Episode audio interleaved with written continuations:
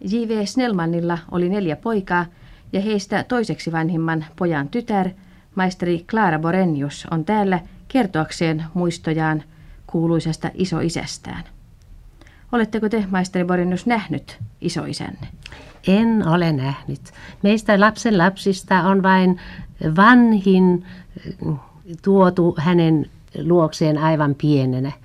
Me emme, muut emme ole koskaan häntä nähneet. Niin, J.V. Snellmanhan kuoli vuonna 1981. Kuinka paljon teitä lasten lapsia nyt on? Meitä on kaikkiaan 18.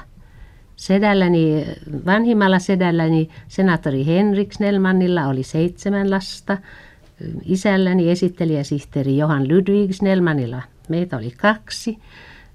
Tohtori Wilhelm Snellmanilla oli kolme ja tie- ja vesirakennushallituksen pääjohtajan Karl Snellmanin lapsien lukumäärä oli kuusi. Niin että meitä oli kaikkiaan 18. Onko näistä vanhemmista kukaan enää elossa?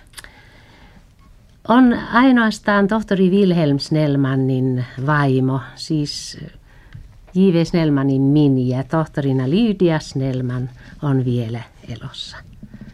Ja sitten hän oli, paitsi näitä neljää poikaa, niin oli vielä tätini Hanna Snellman, joka kuoli 36 vuoden ikäisenä. Hän oli piirustuksen opettaja. Onko teidän suussanne juuri ehkä tuo taiteellisuus periytynyt häneltä? Niin, ei, en tiedä mistä päin lienee tullut, mutta kyllähän meidän suvussamme on montakin taiteilijaa, jotka aivan ammatikseen ovat taiteen, taidetta harrastaneet. On, on Rova Anna Snellman Kaila, on veljeni edesmennyt Iiro Snellman ja sitten nyt hänen tyttärensä Kristiina Snellman.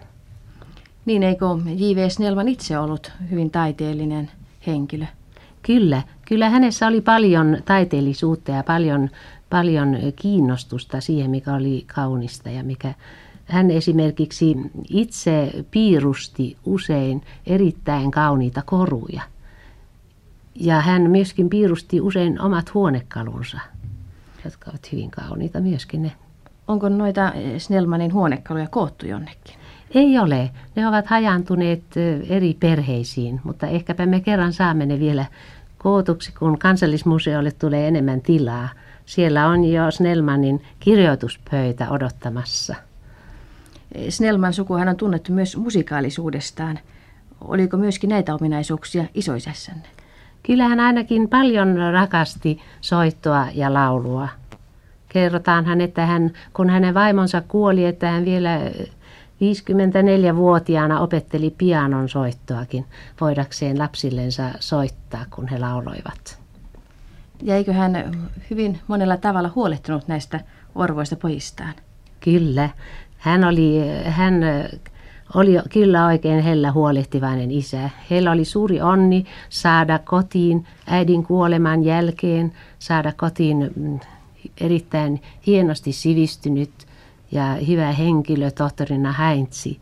Ja hän kyllä hoiti taloutta, mutta Johan Wilhelm kuitenkin kovasti piti huolta kaikesta. Esimerkiksi hän oli kovin huolehtivainen siitä, kun maalle muutettiin.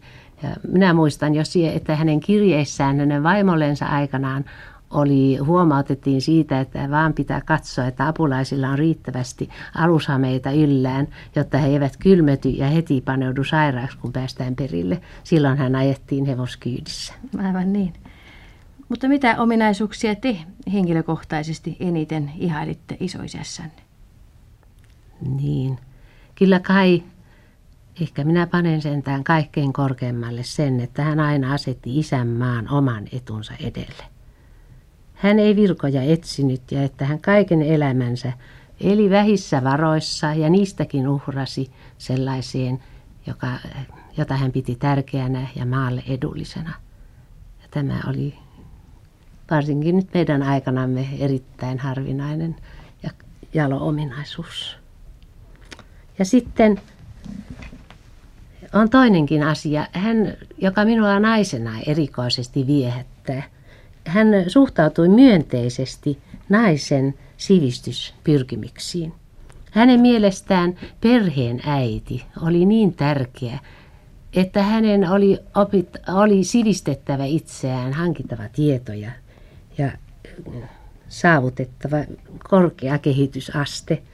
Ja hän, hänen innostamanaan hän jo suomalaisuuden alkuaikoina monet sivistyneet nuoret naisemme perustivat kouluja köyhille tytöille ja muuten köyhille lapsille. Eräs sellainen koulu oli myöskin Fredrika Runebergin Porvooseen perustama koulu. Niin eikö Ukko Snellman ollut hyvin usein nähty vieras täällä Runebergien kodissa? Kyllä.